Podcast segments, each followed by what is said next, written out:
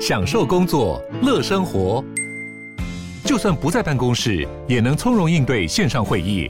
HP Dragonfly 透过专业的 HP Presence 设计，内建降噪及会议快速键，搭配清晰的 Bang Olufsen 音效，增强音讯及视讯功能。HP Dragonfly 顶级商务笔电，采用 Windows 11专业版，让您在会议中享有最佳的视觉和听觉品质。China's Shandong aircraft carrier transited the Taiwan Strait on Saturday. It was its third passage through waters near Taiwan in the past two months.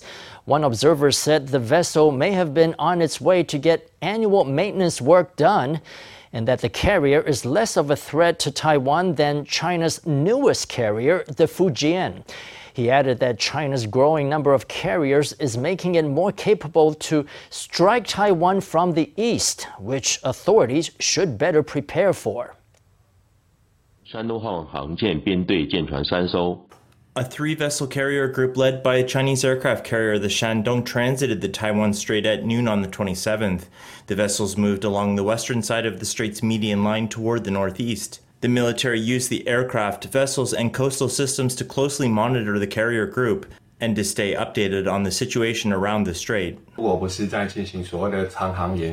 If it was not for a drill, then it was most likely for annual maintenance, especially judging from the movements of the Shandong over the past two years.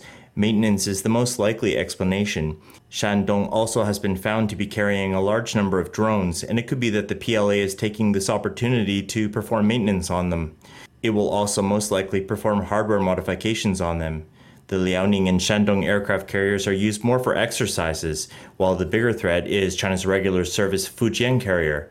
China is expected to conduct nearshore tests with the Fujian before next year and then carry out exercises with it out at sea.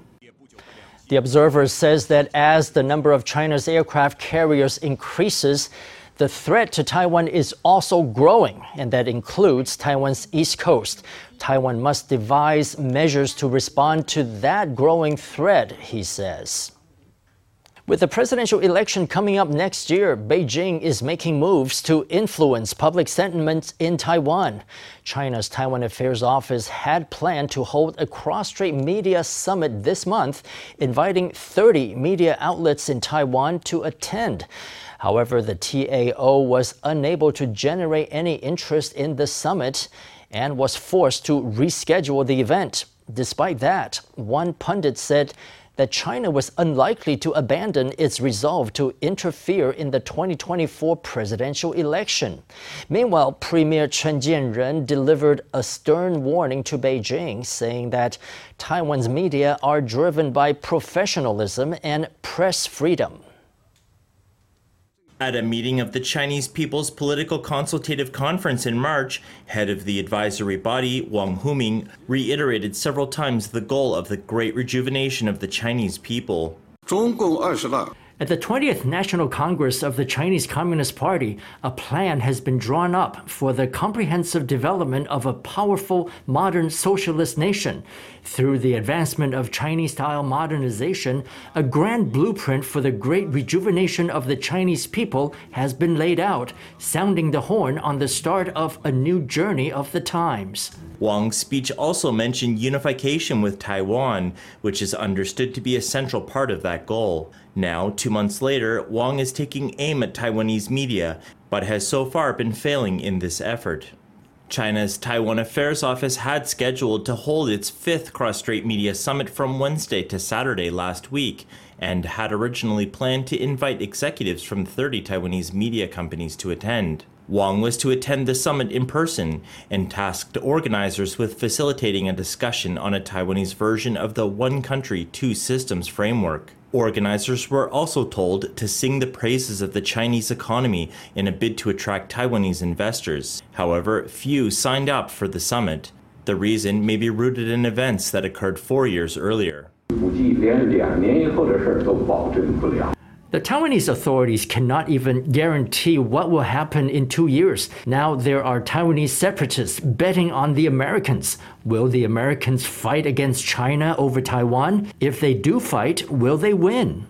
Uninterested in indoctrination and also focused on Taiwan's upcoming election, Taiwanese media companies opted out of the Chinese summit. The TAO was forced to put off the event and shift focus toward media marketing. It sought out smaller media companies, local radio stations, and newer online news outlets to participate. 包括蔡英文总统 During President Tsai Ing-wen's first and second term elections, and now ahead of next year's presidential election, China has used the same approach throughout. It uses money and disinformation campaigns to interfere in Taiwan's elections. China is not going to abandon its resolve to interfere in Taiwan's elections. 不要啊透过 Don't engage in any malicious activity aimed at disturbing peace and stability in Taiwan. Taiwan's media will insist on press freedom and professionalism. It won't become a tool of China's vicious acts of suppression or of its united front efforts.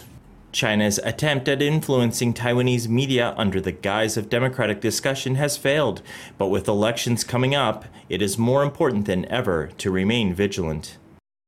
American think tank researcher Bonnie Glaser has come out to set the record straight. She had recently said that China's leadership is not familiar with Hou Yu-ih, the KMT's nominee for next year's presidential election, and is more inclined to support Taiwan People's Party nominee Ko Wen-je, who has met with Chinese politicians. Those remarks were later interpreted by Ko as Glaser agreeing with him that he is the best person to communicate with both China and the U.S. Some media outlets also reported that Glaser leaned towards support for Ke in the presidential election. However, Glaser has come out to tell CNA that she did not allude to Ke being best able to communicate with China, and that she meant that since China had contact with Ke while he was Taipei mayor, Beijing was more familiar with him. She also tweeted that there was a deliberate twisting of her words and that Ke is dishonest. The former Taipei mayor shot back, saying that Glaser was flustered and was hiding her actual stance. How secure is data on your phone? Maybe you've wondered whether your phone is spying on you after ads popped up that were suspiciously related to your recent conversations. A new report from a global VPN company has shown that our phones are indeed spying on us. Some apps use the microphone in the background to listen to users and then base advertising on that data. We spoke to a data security expert for tips on how to improve the privacy settings on your devices. 好，那我们就订年底去日本的机票。才刚讲完要去日本玩， You just finished saying you want to visit Japan. Just a few minutes later, adverts for travel agencies start popping up on your phone or computer. Experts say that your phone might indeed be spying on you.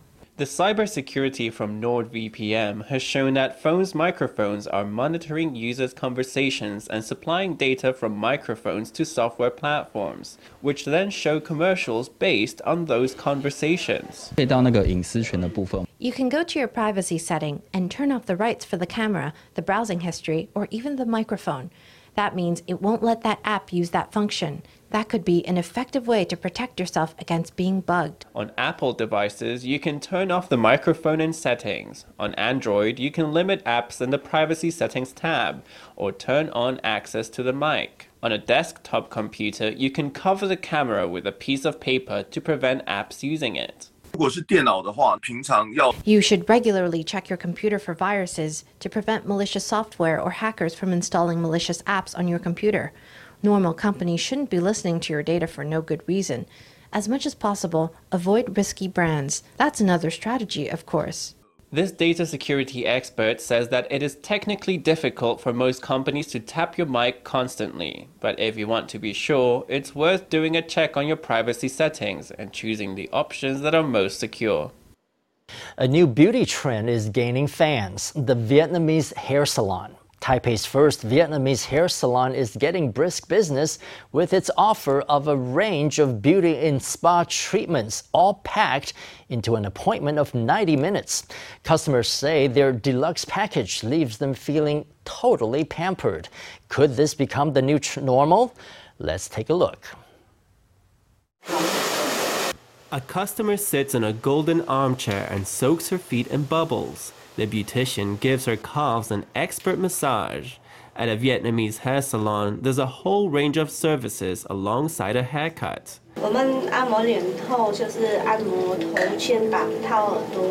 She exfoliates and massages the customer's facial acupuncture points, cleans her ears, clips her finger and toenails, and leaves her feeling pampered head to toe. Even this Korean exchange student is here to try it out. After the full body massage, it's time for the main event. The massage chair transforms into a hair salon station. The customer has a scalp treatment, a hair wash, and a neck hydrotherapy treatment. This is very popular in Vietnam. Customers can lie down to enjoy their shampoo. I learned some of this in Vietnam and some later after I came to Taiwan. All the employees here are from Vietnam. They're bringing authentic Vietnamese beauty treatments to Taiwan. A full session lasts about 90 minutes, and everyone is welcome, regardless of age or gender. The facial spa, the hair wash, and some bits of the massage were really great. My friend keeps telling me how good it is, how nice it feels. They have face masks. It sounded good, so I'm here to give it a try. This salon in Taipei has been running for more than a year now and is fully booked up. The company is looking to expand to more locations across Taiwan and could change the face of the beauty industry. With a market value expected to reach 80 trillion US dollars by 2030, AI has been sweeping the globe. Jensen Huang, CEO and founder of AI supplier Nvidia, is at the forefront of that wave. Over the weekend, Huang spoke at the commencement of National Taiwan University, where he encouraged graduates to seize the unprecedented opportunities that AI will present.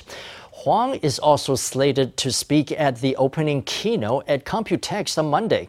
Organizers say that over 5,000 people have registered for the event.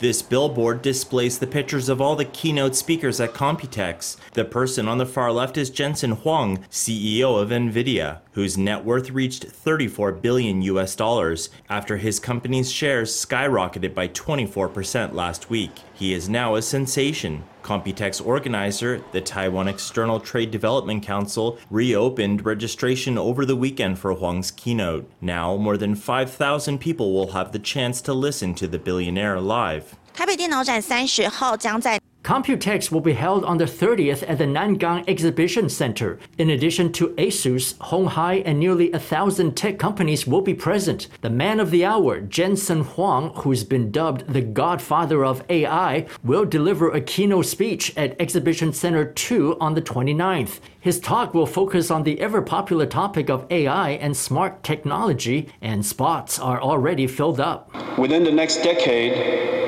our industry will replace over a trillion dollars of the world's traditional computers with new accelerated AI computers.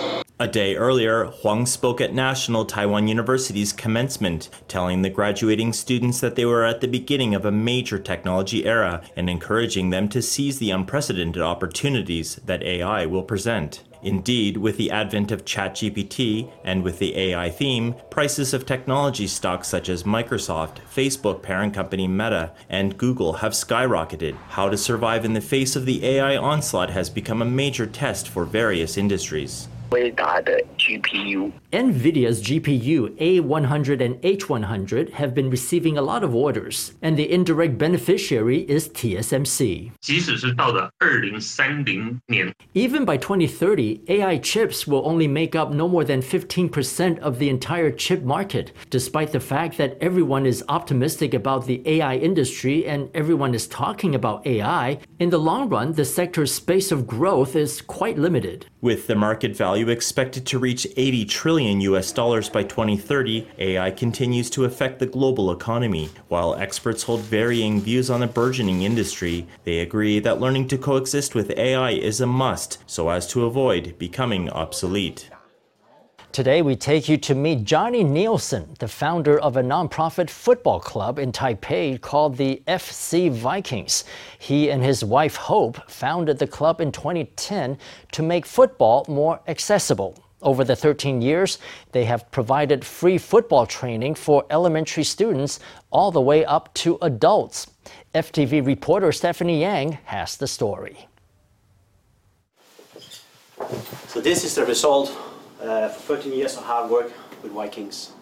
Walking up the staircase, he lists the trophies and medals accumulated over 13 years. This is Johnny Nielsen, founder of the FC Vikings. He says this trophy in particular is one of his proudest achievements. This is the newest uh, trophy we won in, in our team. Uh, this is Susan University that won this trophy. Uh, I'm very proud of this one. Uh, the school is proud of it.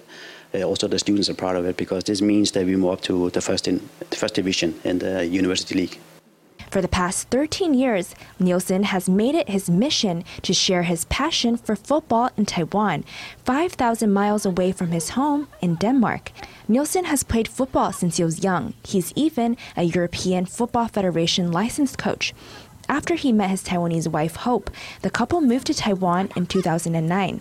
In 2010, they launched a club that provides free training for football talent from elementary school all the way to adulthood. I, I try to, to do the way I've been taught when I was uh, playing and I was coaching in Denmark. So I do things a little bit different. Uh, we're more like a football club based in, in Taiwan, and then we, we play for schools instead, because I believe education is very important for uh, for young people. All the way down from uh, what's it called? Kindergarten. It's called kindergarten. All the way down from kindergarten to elementary school to junior high school, senior high school, university, and now we have professional team. Uh, so we, we do training after school. We, uh, we just started a professional team. So now um, FC Vikings Play One is our professional team. Uh, so our goal is to uh, to move up from first, from second division up to uh, to first division, and complete our um, AFC club uh, qualification. so if we make it up to, to one of the best teams in Taiwan, then we we get the chance to play abroad. Ten years has been uh, some a lot of up and downs, and we are actually looking forward to like the society. Can, we need to learn. We are building a brand new system here, and uh, it's something never existed in Taiwan before. So we need to try to figure out a lot of things. In 2023, they launched a professional adult team called Vikings Play One, composed of locals, students from Shih Hsin University, and players from abroad.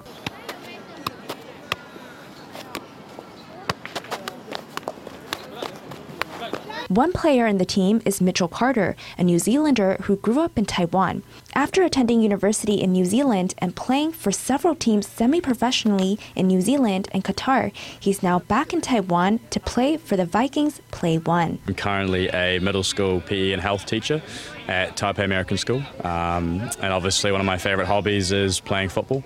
Um, so, really happy to be playing for Vikings Play One this year. Um, and have obviously played a lot of football in my past. So, um, yeah, just really happy to be in a place and in an awesome country as, as Taiwan is. For, for me, as the goal is in terms of the team, and that's making sure we're in the top two. And if we can win the whole thing this year for, for Division Two, that would be fantastic. After teaching at school, Carter trains with the team three times a week on the field. Nice one, Mitchie. And at least one time a week in the gym. Train three to four times a week on grass. Um, we've got we do a lot of tactics, we do a lot of technical work.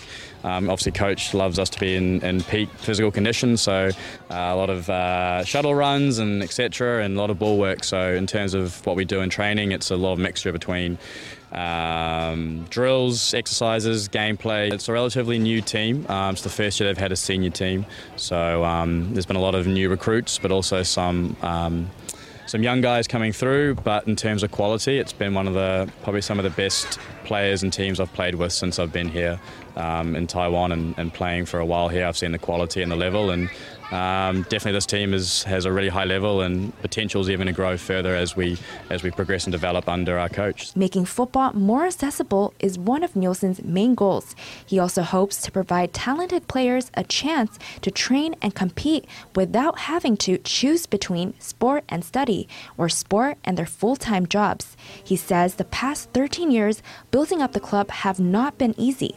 Especially raising funds as the team provides free training and covers travel expenses for its players. So we, we did a lot of tra- uh, a lot of traveling before COVID. Uh, but you know, uh, traveling on a football team is quite expensive. So we we are we go out and ask for sponsorship.